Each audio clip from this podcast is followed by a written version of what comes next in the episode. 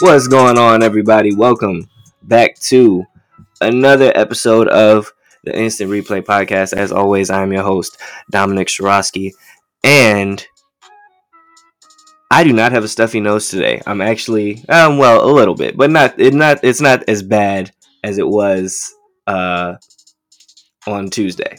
So we are back in full action. Not going to be a shortened show today. Here to give you guys everything that we've been missing out on, giving you guys all of the good stuff. So I hope you guys are ready. I'm super excited to get back into the swing of things. And first up, we got some NFL to talk about. We have some football to talk specifically about last night's game between the Rams and the Patriots. Now, I expected the Rams to win this game. You know, I I looked at everything. You know, the Patriots, who had won four of their last five games, had been playing well, had fought their way back to being six and six, uh, and trying to give themselves an opportunity to make it into the playoffs. You know, I thought they would make it competitive, um, but it was not. Um, the Rams went on to win this game. What was it, twenty four to three? I believe was the final score. Yeah, twenty four to three. And you know, there were certain moments where there were just some very questionable calls. You know, the way that New England runs their offense at times, it almost feels as if they're genuinely afraid of letting Cam Newton throw the ball. Um, far too often, I feel like they are reliant upon Cam's running ability. And like I said, it just seems like Josh McDaniels sometimes doesn't trust Cam Newton's uh maybe not his arm, but his decision making or his accuracy. Um there was a moment where the Patriots uh, I believe it was either in the first or second quarter. It was sometime in the first half. Uh, the Patriots drive down the field and they get to the goal line and they have an opportunity, you know, to score. They're about maybe two or three yards away, and they run the ball each time. And it was just, it was very confusing, you know, because like I said, like you have Cam, and I understand like that has worked for them. I do want to say that has worked for them. Goal line situations, they usually do run some sort of quarterback draw. Um, but third and fourth down, you know, you run the ball with Damien Harris and then you run a quarterback draw that everyone is expecting and you get stuffed and you miss out on points there. You know, little things like that really shaped the way that this game played out. Um, the Rams came out, obviously, the Rams played really good defense. Uh, that offensive line, you know, Cam was under duress a lot of the time. But it's like look just looking at the game, and Cam Newton obviously was taken out of the game towards the end. Uh, I believe in the fourth quarter when it was kind of you know it's three to twenty four. It's not a whole bunch of time left in the fourth quarter. They bench him and let Stidham come in, but Cam only threw the ball sixteen times. You know he was sacked four times. Stidham was sacked twice. You know it's the Patriots have a lot of problems. Uh, they need a better offensive line. That defense couldn't like that defense cannot stop the run to save their lives. Cam Akers uh, who's rookie running back this year for the Rams, had a career day, ran for 171 yards, almost averaged six yards per carry. Um, it was just not pretty all around, you know. And like I said, just little moments throughout the game. There's a time where uh, the Patriots actually, uh, and I can't remember the gentleman's young name at the moment, but on defense, they made a tremendous play. You know, picking off uh, Jared Goff made a huge play there, get the interception. Uh, Myles Bryant. Myles Bryant makes a huge interception. Uh, really great play, breaks on the ball. Looks like it was going to be an incomplete pass. He literally rips it from the receiver's hands, um, gets the interception. Looked like it was about to get taken back to the house, but he was called down. Um, and then, literally, like the very next play, the Patriots offense goes out there like two plays later and then Cam has some pressure. He throws a ball and throws an interception, and that goes for six. You know, and it's just missed opportunities like that that really kind of shaped this game.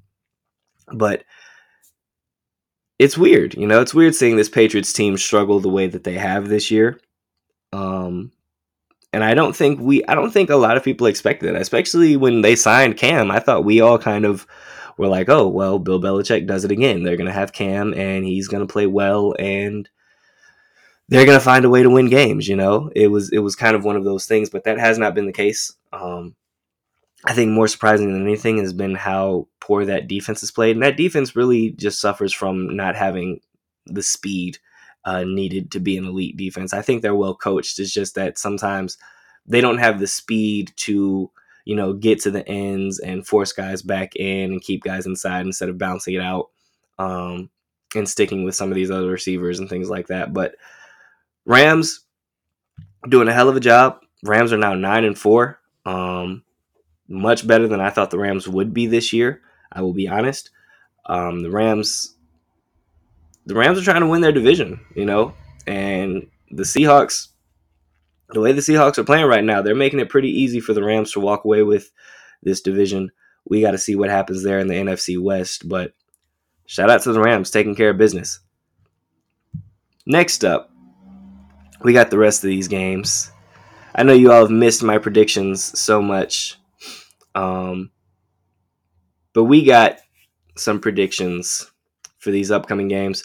Uh, first up, the Houston Texans and the Chicago Bears.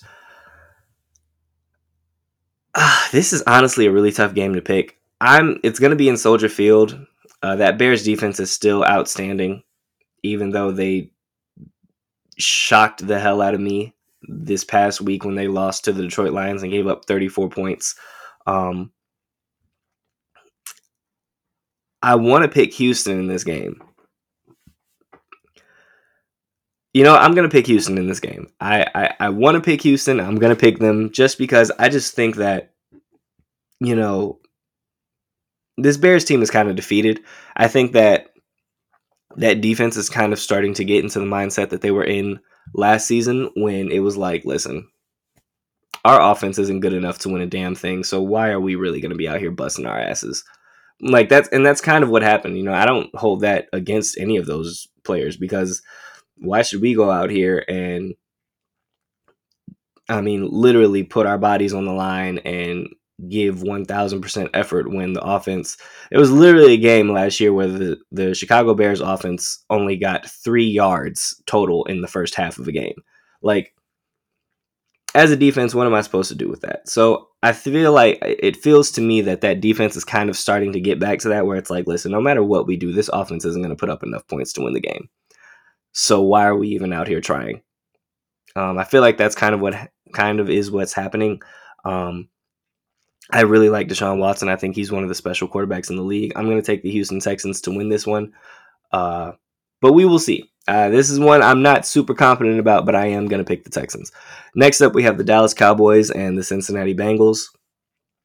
Uh, basically, this one is pretty simple. No Joe Burrow means no wins for Cincinnati. Uh, Andy Dalton's back.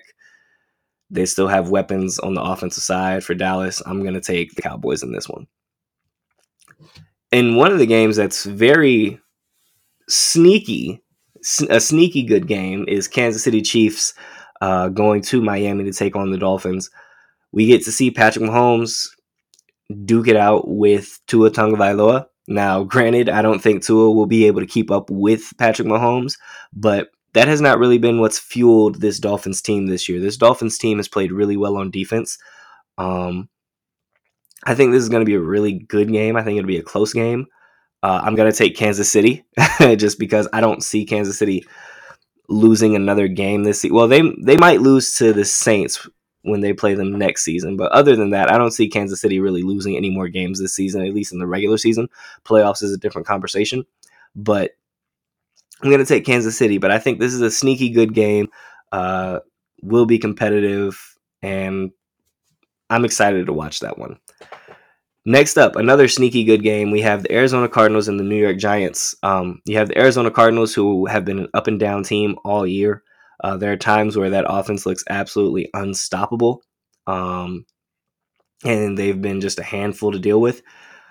But then there have been other times where that defense plays really bad, and for whatever reason, they've started to go. DeAndre Hopkins has not been getting the same amount of looks and touches as he did in the beginning of the year when this offense was really clicking.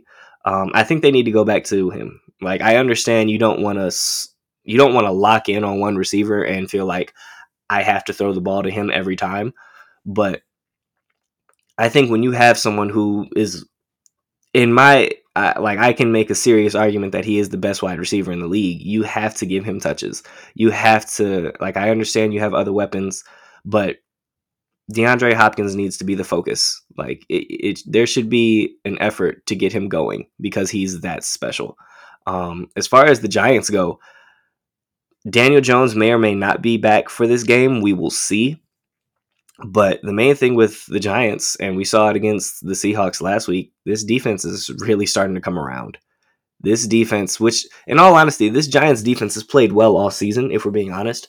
Um, but the Giants defense, man, they they have kept this team in every single game. Like the Giants are five and seven, but they haven't been getting blown out this year, right? They've been in a lot of close games. And last week they showed that they can close out a close game against a really good team in the Seahawks. This is a very, very, very, again, sneaky good game the Giants are trending up, the, whereas the Cardinals are kind of erratic and kind of feel like they're trending down.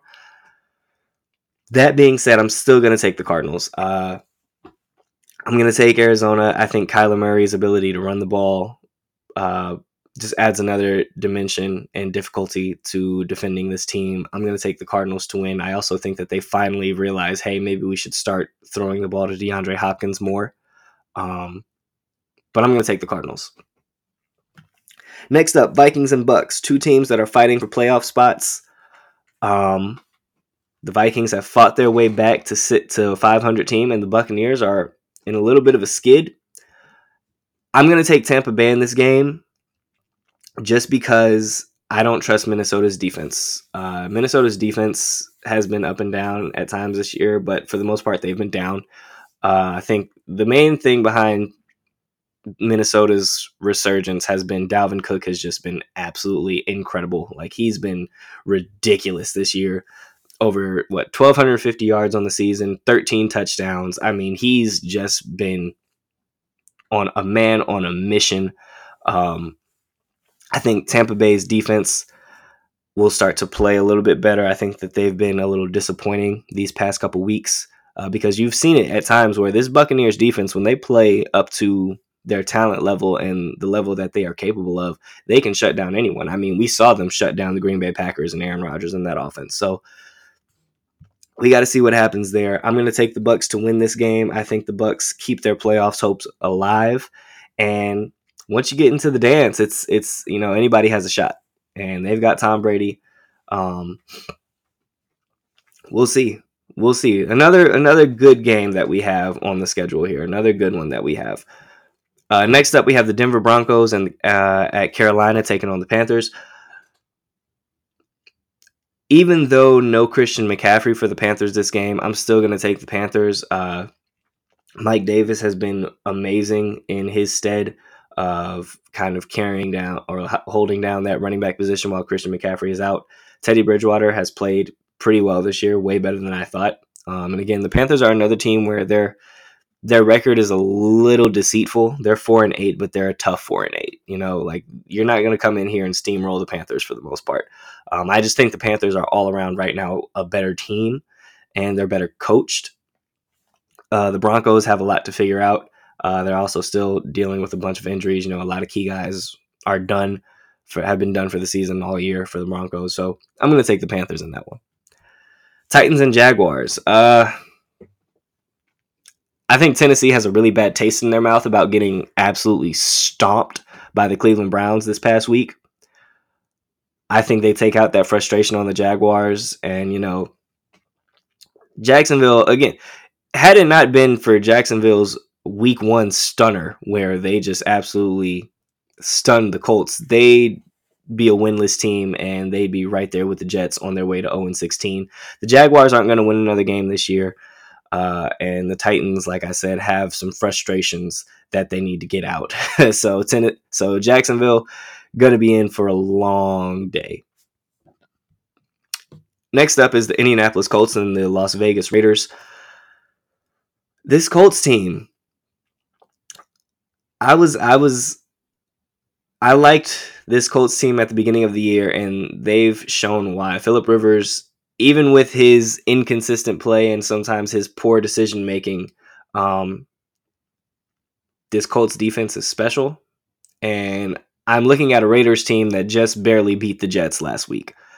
I'm sorry, I'm taking the Colts. You know, the Raiders, had it not been for Gregg Williams calling an all out blitz with 14 seconds left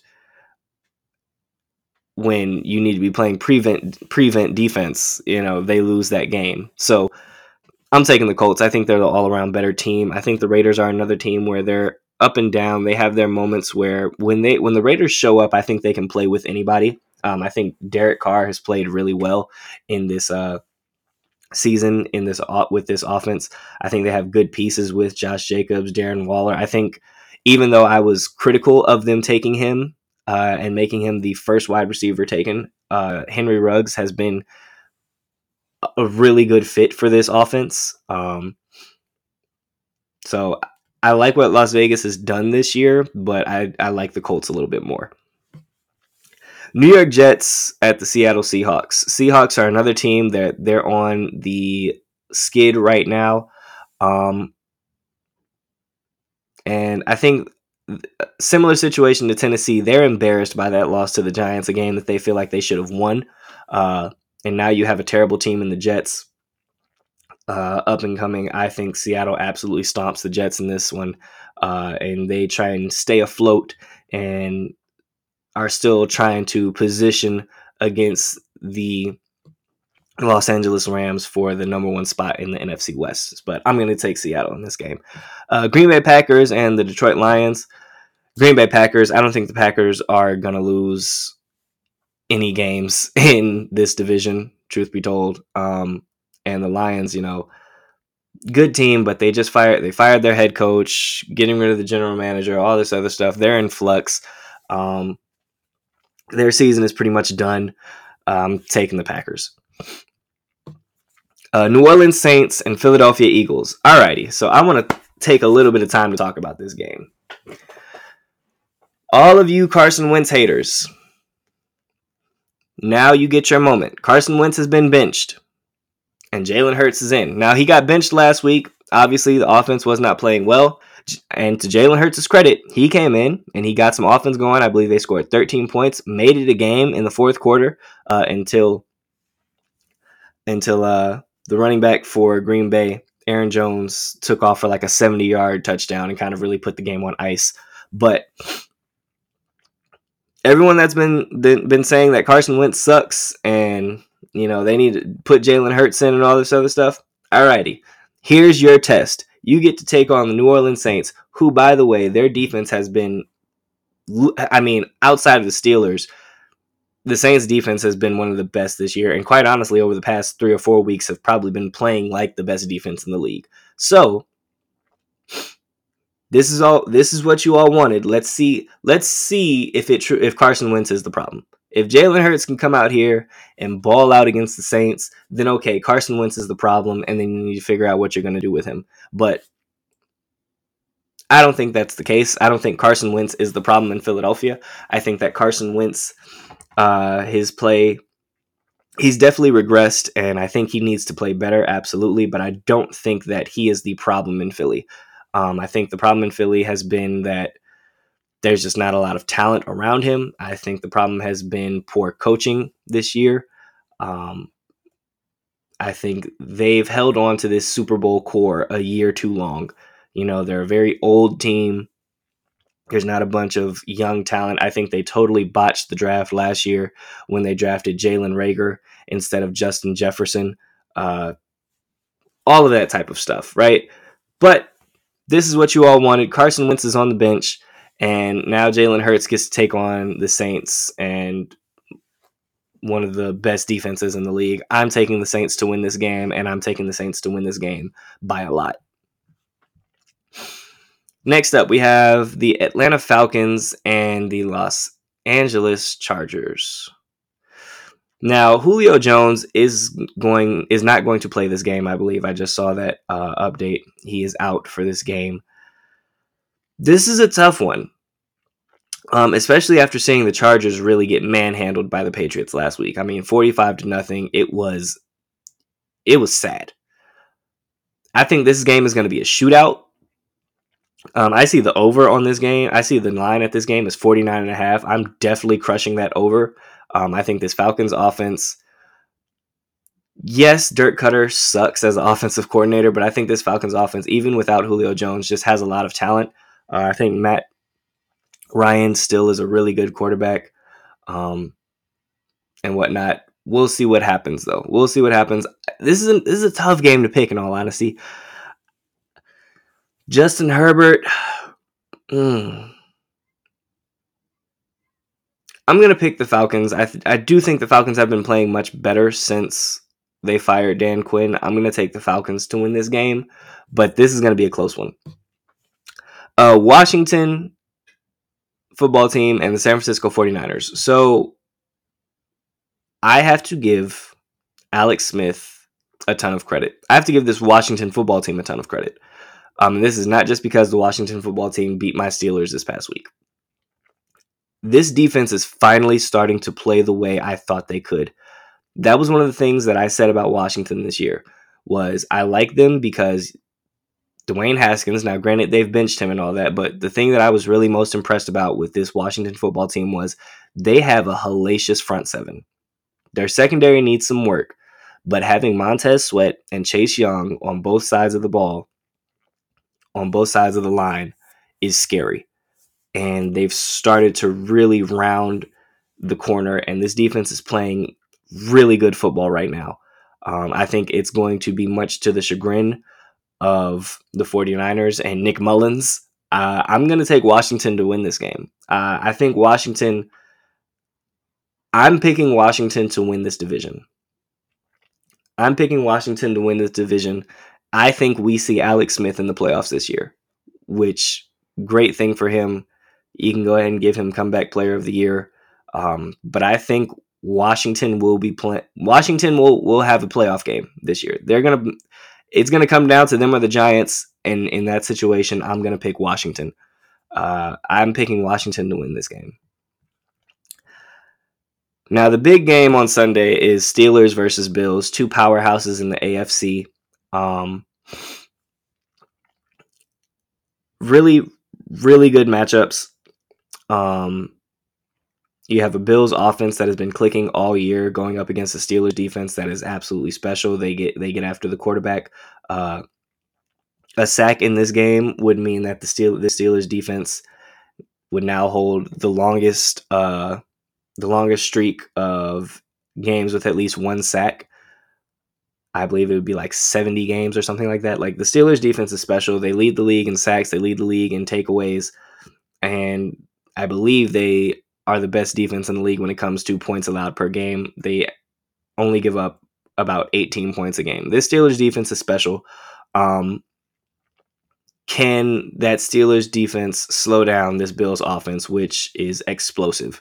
Josh Allen has been phenomenal this year. Stefon Diggs has been, even though Stefon Diggs only has four touchdowns on the year, um, Stefon Diggs has been a godsend for Buffalo this year. He's been phenomenal. Um, and then on the flip side, you have the Steelers offense, which sometimes struggles and kind of starts off slow, going up against the Buffalo Bills defense, which is a little bit of a letdown this year. I think the Bills defense is nowhere near as good as they were supposed to be or as what people expected of them this year. Uh, this game will be played at Buffalo, which is going to be interesting to see. But I'm going to take the Steelers to win this game. I think that the Steelers the Steelers, after losing a game against Washington, a team they feel like they should have beaten, I think they finally have that moment where they can reprocess and refocus. Um, I feel like too often when teams are kind of in a in a you know uh, on a win streak, especially when they're undefeated, it's easy to gloss over some of the things that you're doing wrong. It's easy to gloss over some of the bad things or not pay too much attention to them or not have the urgency to fix them because you kind of get it in your mind that it doesn't matter. We're undefeated. We're going to win anyway. Um, I think losing was really good for this team, especially like I'd I'd rather I'd rather lose in the regular season than in the playoffs, right? Um, I think you can I think you take more out of a loss than you do a win. So I think you have a motivated Steelers team who still wants to come out and show that hey, we are still the class of the AFC. We are not, um, you know, we we were not just a, a feel good story. We're still a powerhouse, and going out and beating a, a Buffalo Bills team that's nine and three at home is going to be a hell of a way and a hell of a statement to make. So I'm taking Pittsburgh in this game. And of course, Monday we have the Baltimore Ravens and the Cleveland Browns. This is a huge game. Uh, this is a huge game for both teams. For the Browns, this is a huge game because you have yet to beat the Steelers or the Ravens this year. You've beaten the you've beaten the Cincinnati Bengals twice, and that's cool. But you've gotten absolutely shellacked by the Ravens and the Steelers this year. The Browns are in a situation right now where they can have a 10 win season solidify their spot in the playoff, and more importantly, knock the Ravens out of the playoffs. I think if the Ravens lose this game, that's it for them. I think if they go and lose and they go on to be 7 and 6, I don't know, you know, maybe they win their next three and finish 10 and 6 but i don't know if that's good enough to get into the playoffs in the afc this year. There are a lot of really good teams that are going to be around that 9 and 7 10 and 6 11 and 5 area i think. So this is this is kind of do or die for the ravens right? And for the browns i feel like they might feel like it's do or die because it feels they i feel like the browns need to show themselves we can hang with the big boys feeling good coming off a game where you absolutely manhandled the Titans. But I think it's a little different when you take on your rivals. You know, I think Cleveland wants to show we're not little brother anymore. Okay, we're we're you know Baltimore, Pittsburgh, we're here, we're we're here, and we're we're not afraid of you guys. That being said, I'm gonna take Cleveland. I like the way Cleveland is playing right now. Um, I like the way that they are running the ball with Nick Chubb. I like the way Cleveland is playing right now. I'm going to take the Browns to win this one in a very close game, a very close game. But I'm going to take the Browns to win this one. Call me crazy, I know, but uh, I just got a feeling about this. I got a feeling about this game. I'm taking Cleveland to win on Monday night. So those are the picks. Before we move on to the NBA, there are there is one topic that I do want to talk about, and that is, you know, we're at the end of the, we're getting close towards the end of the NFL season. And with that comes obviously the talk of coaching jobs. Who's going to get fired? Who's going to replace who? You know, it's coming, right? We're, we're getting to that point where you start to hear these conversations. And when you look around the league, there are a lot of already jobs that are open that are intriguing, but there's a lot of jobs that I feel like will become open. Um, and those are very interesting. So we're going to take a quick look around the league and just see who's on the hot seat, which jobs could be available this upcoming season. So, first up, let's go through some of the some of the jobs that we already know, you know, are up, right? So we know about the Houston Texans. You know, Bill O'Brien has been fired. That job is intriguing because obviously you have the opportunity to uh, build a team around Deshaun Watson, right? You have a superstar quarterback if you go to Houston. The problem with Houston is Houston doesn't really have a lot of first round picks for the next two or three seasons, something like that. So you have to worry about that. But Houston uh, is definitely going to be a spot where a lot of guys are going to go and they're going to do a ton of diligence and work trying to find a head coach and, in all honesty, a new GM as well. So Houston's Houston has their thing. Uh, the Atlanta Falcons, obviously, um, Dan Quinn has been fired, and you know you have that situation where okay, what do you do there? You know, it, what what's the appeal of Atlanta, right? And that's kind of what I want to want to do with all of these teams. What's the appeal of Atlanta? Now, you can say this: Atlanta might have found their answer in interim head coach with Raheem Morris, who again the team has played really well uh, under Morris. Um, they've lost twice in the past three weeks, but those two losses were to the Saints. Um, but not counting those two losses, they're four and one under Raheem Morris this year, right? Now they've got some tough games coming up. They got the Chargers, they got the Bucs, they got the Chiefs, and they have the Bucs again. So depending on how they finish there, this position might already be filled. You know, Raheem Morris could very well end up being uh, he might end up getting this job permanently. He's he's someone who again has been in this organization uh, for six years. Uh, he's been an assistant coach on both sides of the ball, so he knows what goes on there. He's someone that the the organization is familiar with. Um, but the Falcons are an interesting team. Uh, you have a team that you got to figure out what you want to do with Matt Ryan and Julio Jones. Um, but also you have young weapons in Calvin Ridley and Russell Gage and Hayden Hurst. So now the main thing in Atlanta is you got to build that defense up again because that defense is absolutely terrible right now. Um, you need to find guys that are going to be there and that are going to stick, which has not happened. You know, Takk McKinley, um, uh, Vic Beasley, you know, guys like that have all were drafted and moved on, things like that. So the Falcons is not, I don't think, as illustrious and probably isn't as attra- is isn't as attractive of a job as say the Houston Texans job is, but it's up there, right? Um, you also have the Jacksonville Jaguars. That's going to be one where it's going to be very interesting to see how that plays out. You're going to have probably the number two overall pick. Um, you get to build that team up. Um, and it, it, depends on, you know, how do you feel about Justin Fields? Because I think Justin Fields will, I think in this upcoming draft, you know, it'll be Trevor Lawrence one, Justin Fields will go two. Um, so how do you feel about Justin Fields? Or maybe you want to fall back, maybe you want to try and get a quarterback. But in Jacksonville, you have some draft capital to either draft who you feel will be your quarterback of the future or maybe trade down, get some more pieces, and build a team, and then maybe find a quarterback later on. Uh, you also have the Detroit Lions, which is a team they obviously just fired uh, Matt Patricia and Bob Quinn are gone.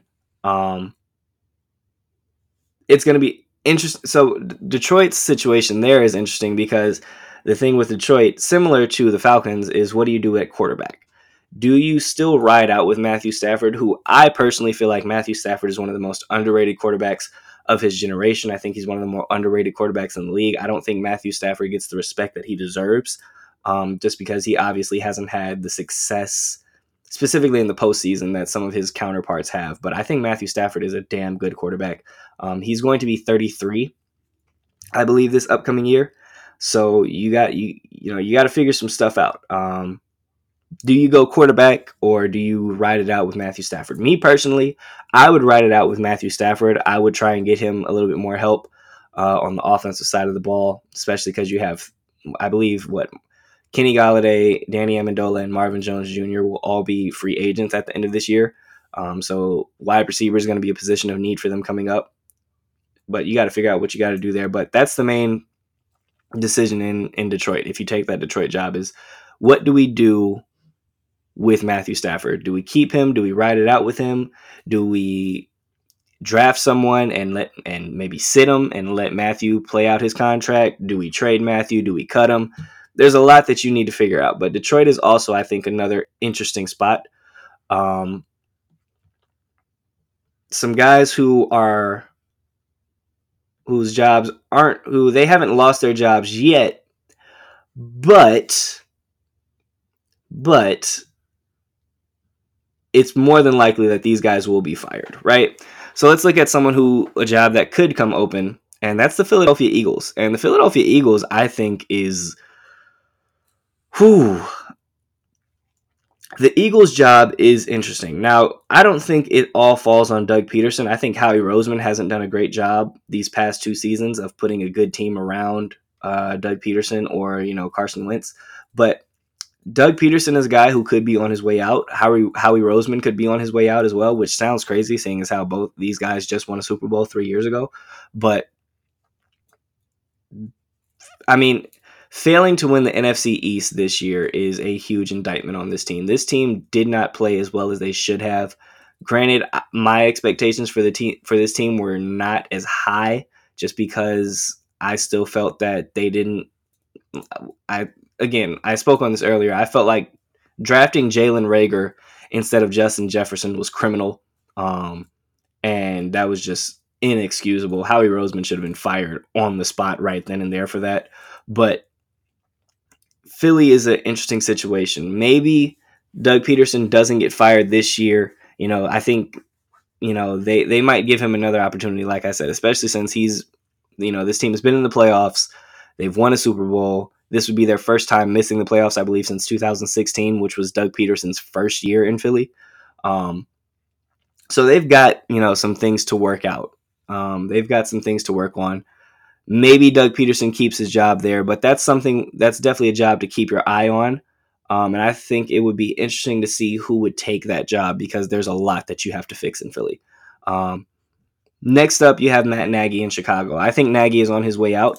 Uh, and not only Matt Nagy, I think Ryan Pace needs to go as well. Matt Nagy will definitely be fired. I think Ryan Pace needs to go as well. Um, this team there's too much talent on this team for this offense not to perform well. Like you look at this team and you have David Montgomery, who's a pretty good running back. You have guys like Allen Robinson. You know, you have weapons. You have pieces in Chicago. This offense should be much better. Now, granted, the problem has been partly you don't have a real quarterback on this team. Mitchell Trubisky is terrible. Nick Foles is only good when he comes off the bench. But one of the big problems also has been Matt Nagy and his inability to correctly call plays. He gets too cute. Uh, he doesn't understand the importance of just ground and pound football, which is really kind of more so the nature of Chicago than this super flashy offense that he wants to try and run. Um, and you have a great defense there. Like you can't keep wasting that great defense. That Bears defense is truly a Super Bowl level. T- like they, the way that they play, the talent that is on that on that side of the uh, ball, they deserve better. And I think if you're the Bears organization, you have to to appease Khalil Mack and guys like that. You have to simply be like, hey, look, Matt Nagy's gone, Trubisky's gone, Foles is gone. We're gonna get a head coach and a quarterback in here that can actually do something with this offense. So that way you guys actually have something to play for. Um, but the Bears are another situation. They're a team that I believe will have a vacant head coaching and GM spot this upcoming year.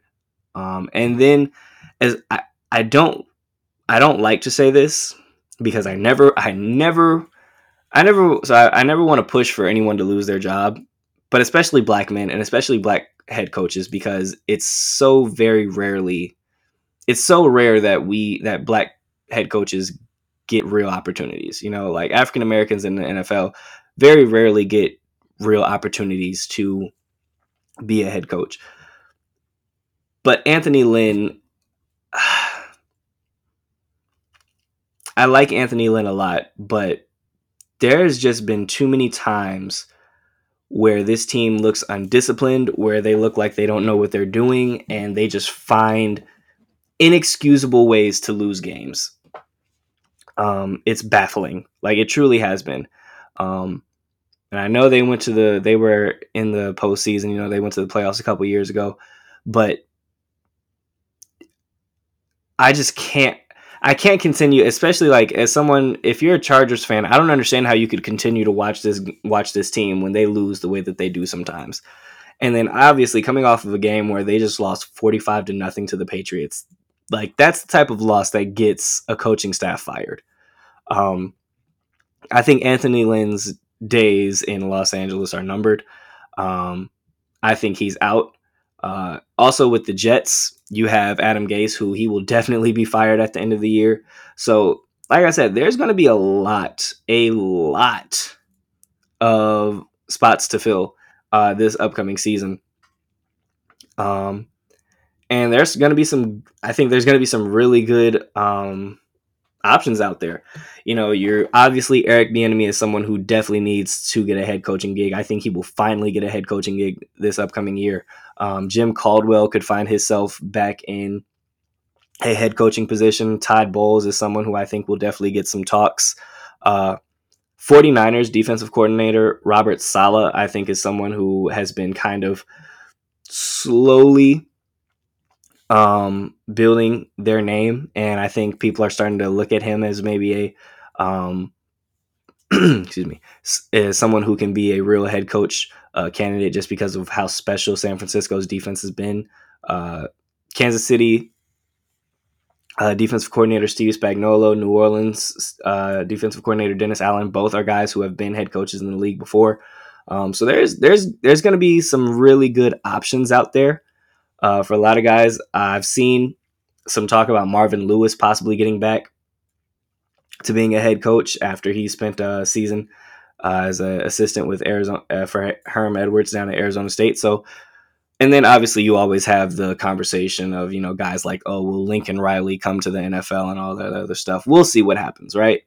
Um, but just stuff to keep on. Guys are about to lose jobs, and teams are going to have to find ways to fill them up soon. So I'm super excited to see how that all goes down. Moving on. Boy, we spent 42 minutes on the NFL. Oh my goodness. I'm so sorry, guys.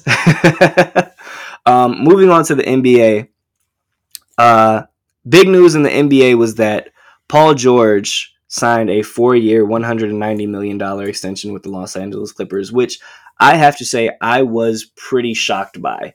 Um, I did not expect him to get an extension, uh, especially after his poor performance in the playoffs this past season.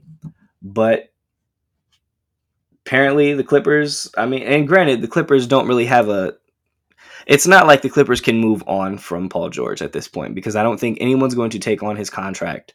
Um, and you're or, or if they do take on his contract, you're not going to get back the haul that you feel like you would. And being that you've given up so much for Paul George, you kind of have to tie your boat to him, right? Like you kind of have to give him an opportunity, and you really can't go away from this combo of you no know, Kawhi and Paul. That's that's our two. That's what we're rocking with, and this is what we feel like can win us a championship. Now, I will say I do still think the Clippers have a chance of winning a championship. I think that they need to make a move to get a real point guard, uh, someone who can run an offense and and you know help out and be a good defender and things like that. Uh, they've got some things to do um, again, I've spoke on Ty Lue. I'm not the biggest fan of Ty Lue as a head coach. I think he's a little overrated, but we'll see what happens for the Clippers. I do still think with Paul George, with Kawhi Leonard, um, with the talent that is on this roster, they have an opportunity to compete for a championship. Now, will everything come together? We'll see. But I do believe this. I do believe this Clippers team is good enough to win a championship. I think they need to make some tweaks. It'll be interesting to see if they do, but for the time being, it doesn't look good if you're a Clipper fan. I will say that.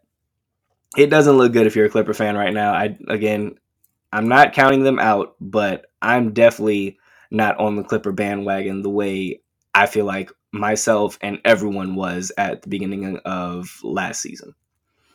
Uh, other news: Kyrie Irving and the Nets were fined because Kyrie Irving basically said, "Yeah, I'm not talking to the media this year."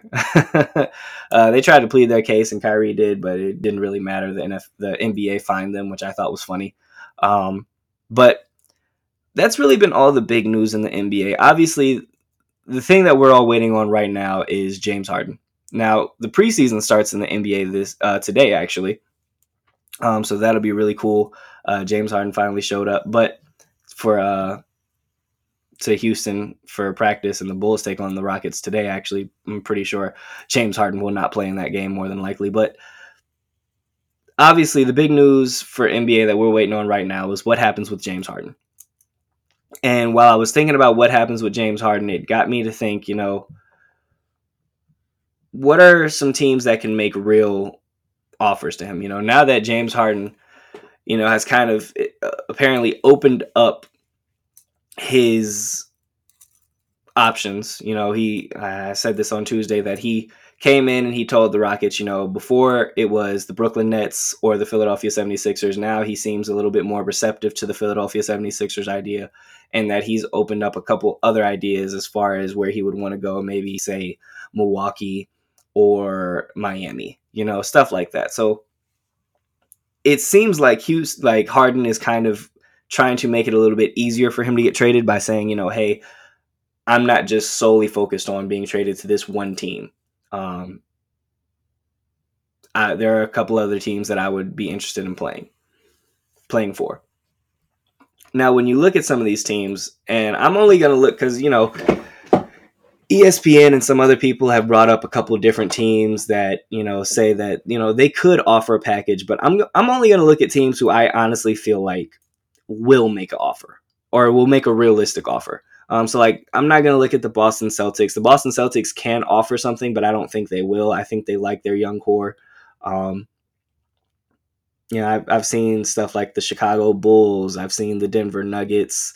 I've seen the Warriors. I don't really believe any of those teams. Like I've seen the pellet, like some people throwing out the Knicks and the Pelicans name.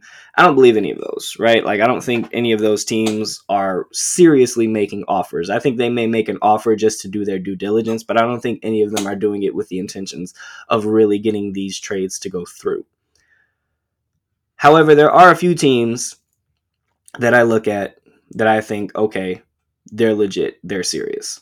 First up, obviously, is the place that James Harden has said he wants to go more than anyone or more than anywhere, and that is the Brooklyn Nets. The problem with the Brooklyn Nets trade is that, and from what from what I've heard, is that Houston is kind of taking this stance that if we are going to send James Harden to Brooklyn, we want either Kevin Durant or Kyrie Irving. But if you're Brooklyn, that kind of defeats the whole purpose of getting James Harden. If you're Brooklyn, you know, the whole purpose of trading for James Harden was so that you can have this big three. You have Kyrie Irving, James Harden, and Kevin Durant, right? Now, Houston understand like I understand why Houston would take that um that stance. You know, you want a superstar back. However, if I'm Houston, I would actually ease up on that. Like if I'm Houston and you can trade you know, if you're Houston and you can trade James Harden and get, you know, because the Brooklyn Nets own all of their first round draft picks from 2021 on to 2027. If you can trade James Harden and get some young pieces who can grow into stars, which I think Brooklyn has, um, I really like Caris LeVert. I really like Jarrett Allen. I like Spencer Dinwiddie. If you can trade James Harden for those three guys and say, you know, like two first round picks, if I'm Houston, I take that deal in a heartbeat. You know, you still because I I feel like with Houston's squad right now, you're still good enough to be competitive even without James Harden, right? Like you have some good pieces on this squad. You have, um, obviously now you have uh, John Wall, uh, Demarcus Cousins, depending on what his level of health will be when he comes back. You have Gerald Green. You still have Eric Gordon and PJ Tucker. Uh, Danuel House is a good piece. Ben McLemore is a good piece off the bench. Like you have good pieces on this squad. You traded for Christian. You got Christian Wood, which I thought was a huge move for them. I think it's a really good move for them getting him from Detroit. But you have pieces, and you can throw in some young guys. Caris LeVert, who I think can come in and immediately be an impact player and can give you a real number two option next to John Wall. Spencer Dinwiddie is great off the bench. I think Jarrett Allen is growing into a really good uh, center in this league. That's a deal that if I'm Houston, I would make that offer. And if Brooklyn is cool with it, I think you you pull the trigger on that trade. Yes, it probably takes you out of the running for and I mean, but here's the thing, if you're Houston cuz if you're Houston, here's what I here's what my question to Houston is. What's your objective? Because as of right now, with this team that you currently have, I don't think anyone looks at Houston and says they have a legitimate shot. Like, I don't think anyone looks at Houston and says this is a championship caliber team, even with James Harden on the squad right now.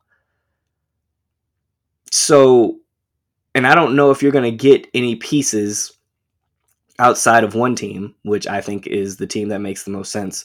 Um, but outside of the Philadelphia 76ers, I don't know if you're going to get a trade package that makes you an instant contender.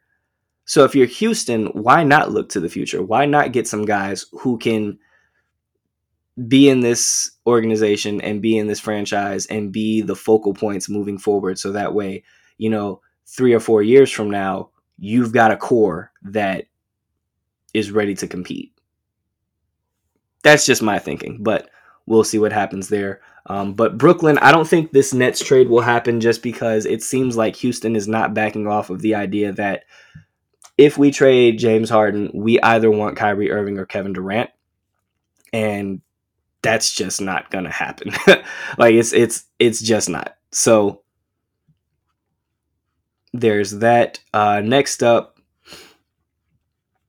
look at the Miami Heat. And the Miami Heat is an interesting thing, is an interesting conversation because the Miami Heat, I think the Miami Heat, it would be nice to get James Harden. And I think getting James Harden definitely does give you a better chance of winning a championship. Like, I think it it makes your championship window very possible and it opens your championship window up massively for the next two years. However, Miami also is faced with the situation of do we want to give up our future? Because any James Harden package to Miami is going to have to consist of basically all of their young talent. You're going to have to give up just just not and not even just for compensation wise as far as like talent wise just from a contract perspective like the Heat would need to get within $33 million of James Harden's package. Jimmy Butler and Bam Adebayo are off the table, obviously. Uh, Goran Dragic has a trade restriction in his in his contract. Avery Bradley has a trade restriction. Miles Leonard Meyers Leonard has a trade restriction. Like the only pieces that you would have to give up are your young pieces. And I don't know if the Miami Heat sit back and say, do we really want to give up Tyler Herro, Kendrick Nunn, and Duncan Robinson for James Harden. You know, that's the conversation. I think now, if you're the Houston Rockets and you can get a deal that gets you Andre Iguodala, like the trade package that Miami would have to put up would be something like Iguodala, Olynyk, Herro, Nunn, and Robinson for James Harden. That's a lot. That's a lot of that's a there's just a lot of players and a lot of good talent, especially young talent. You know, like I, if like for me, if I'm Miami, Tyler Herro is kind of a non-starter. Like I really like the idea of Tyler Herro being the future of Miami. Like I like the idea of Tyler Herro and Bam Adebayo this being their team four years from now. You know, when Jimmy Butler is kind of passed on the mantle and Goran Dragic and everyone else is kind of, you know, getting to the point where they're retiring and past their primes and you have Tyler Herro and Bam Adebayo and like Duncan Robinson all coming in together, and now there it's this is the Miami Heat new kind of big three. I like that idea more than I like trading all of those guys away, so that way we can have a better shot of winning a championship for the next two years. But even still, what do you do after that, right? Because it's not like like the Heat also don't have a ton of draft capital. You know, like they have first round picks in 2025 and 2027. Um, so it it's a tough situation that they find themselves in. Um, I just don't know if Miami pulls the trigger on that trade just because I don't think that they are willing to give up so much of their future for two years of championship contention with Jimmy James, and Bam. And then, of course, lastly, we have the Philadelphia 76ers. This is the team that I've been big on all year. This is the team that I have been shouting and clamoring for all season. this is the team, or not all season, all off season. Um, this is the team to me that makes the most sense for both parties involved. For the Philadelphia 76ers, I think it makes the most sense for them, and I think it makes the most sense for Houston. Um, if you are the Philadelphia 76ers, obviously giving up or in order to get James Harden, you're going to have to give up Ben Simmons.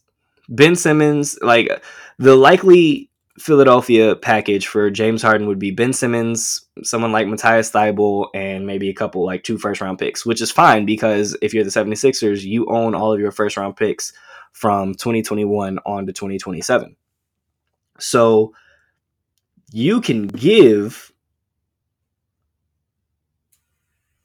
you can like you can give maybe say a 2021 first rounder and a 2026 first rounder just because they have something with Oklahoma City where their 2025 is like a protected first rounder and it makes it um impossible for them to trade like three of theirs like something weird like that like it's some sort of deal going on that they have with Oklahoma City with the 2025 protected first round pick but you could in theory you could send Ben Simmons, Matisse Thybulle and like two first round draft picks to the Houston Rockets for James Harden. And that to me is the best deal. If you are the Philadelphia 76ers, you get rid of Ben Simmons, who I've been saying this for about two or three years now. Ben Simmons and Joel Embiid do not work well together. They don't mesh well. They don't play well. Like they, their style of their styles of play don't match. Right? they don't complement each other well enough for this team to really be a championship caliber team. Um, I think that they have championship level talent. I think off of their talent alone, they will be a playoff uh, team. I don't think I will ever look at them as a real championship contender as long as Ben Simmons and Joel Embiid are the pairing there, which means one of them has to go. I personally am more partial to Joel Embiid because I feel like Joel Embiid's ceiling is higher than Ben Simmons. I like Joel Embiid a lot more. Um, I think he's a little bit more versatile than Ben Simmons is. I think if you get James Harden on this Philadelphia 76ers team that still has Tobias Harris, that got Danny Green, that has Seth Curry, that had like you put Joel Embiid out on the floor and surround him with Tobias Harris, James Harden, you know, Seth Curry, that's scary. Because now you've put him, now you've put nothing but shooters around Joel Embiid. You also have James Harden, who's a guy who obviously is going to shoot the ball a lot. Uh, but you have a real you have a real big man now who can go up, grab rebounds, and can clean up the boards for you. You also have Dwight Howard coming off the bench. Like Philly, Harden to Philly makes so much sense. And also Daryl Morey is over there in Philadelphia in Philadelphia now. He's the one who traded for Harden back in 2012. It makes sense. Now, the problem is Daryl Morey has said he does not want to break up the tandem of Ben Simmons and Joel Embiid. Now, that can be real. And I understand why he would not want to do that just because obviously the talent there. But people lie all the time. I'm just going to go ahead and say that right now. People lie all the time. I'm not saying Daryl Morey is lying, but I think if it comes down to it, it might be to it might get to a situation where you know maybe we get to the twelfth hour and Houston comes calling and they're offering James Harden and he just can't say no. So, and then if you're Houston, you get Ben Simmons. You get Ben Simmons. You get a legit all star, someone who is going to run your offense, who's a tremendous defender, who can be the face of your franchise, uh, pairing him up with John Wall will be very interesting to see how that works out. Um, but as far as that goes, you get like you have your core piece if you're Houston. Because right now, I don't think Houston has a core piece. You know, James Harden wants out, and I don't know if you like as far as the future goes. Like, yeah, John Wall is like a part of your core for the time being, but how much time does he have left in the league, right? With Ben Simmons, you get a guy who is young and is locked under contract for the next five years, you have your core piece if you make this trade. A young core piece who can who you can build around. So it's going to be very interesting to see how James where James Harden ends up going. Um, I'm super excited about it. Can't wait to see what they do. I'm going to be very, very. Uh, I'm keeping a very close eye on how this all works out. So, that being said, before we get out of here, I do want to point something out uh, in college basketball. Uh, my coach, Coach K, is going out kind of sad right now, and it it it it pains me to say this. it pains me to say this just because, uh, you know, I'm a Duke fan. Obviously, Duke is two and two right now. Have not played well. Um, Coach K basically came out and said Duke will not be playing any non-conference games for the rest of the season, and he has gotten a little bit of backlash um, because Alabama coach uh, Nate Oats basically came out and said Coach K is only saying this because his team stinks right now. like it's only because they'd lost their two non-conference games at home this year, and you know, I now I will say to Coach K's credit, Coach K has kind of spoke about maybe we shouldn't do this for quite some time. You know, like he's been he's been a little apprehensive. So this isn't anything new, but I do kind of agree with this that I don't know if Coach K would really be this critical of the way things are going if Duke was 4 0 right now, you know. So Coach K is taking a little, taking it on the chin a little bit, and uh, I can't really blame the people that are kind of having their jokes with him uh, because I'm not gonna lie, I kind of agree. I I kind of agree with this idea that you know, hey, uh, maybe if we were 4 0, you wouldn't be talking as much, or you wouldn't be talking about how poorly this situation has been handled and all this other stuff. But, anywho, just wanted to throw that in there because I thought it was a little funny and a little self deprecating humor because, you know, my Duke Blue Devils are not looking good this year. Um, we'll see what happens as the season goes on, but it's uh, it's a little rough right now for the tar for uh, I was about to say Tar Heels. Ew, what am I thinking about? Uh, no, never. Disgusting. Um, it's looking a little bad for the uh, for the Cameron Crazies right now, but that is all we have for you all today. Gave you all a nice hour long pod. You know, I, I cut it short last week or on Tuesday, so I apologize for that. Um, feeling much better. Um, everyone that reached out and wished, you know, everything's it was really nice. Thank you all for reaching out. But um, yeah, man, thank you all so much. This has been the Instant Replay Podcast. I am your host, Dominic Shirosky. And if you like this episode, tell a friend to tell a friend, you know, share it, all that good stuff. If you didn't like this episode, just act like it didn't happen. And as always, I leave you all with a quote Kobe Bryant once said No one hates the good ones, they only hate the great ones. So go out there and make some new haters, guys. I'll see you Tuesday.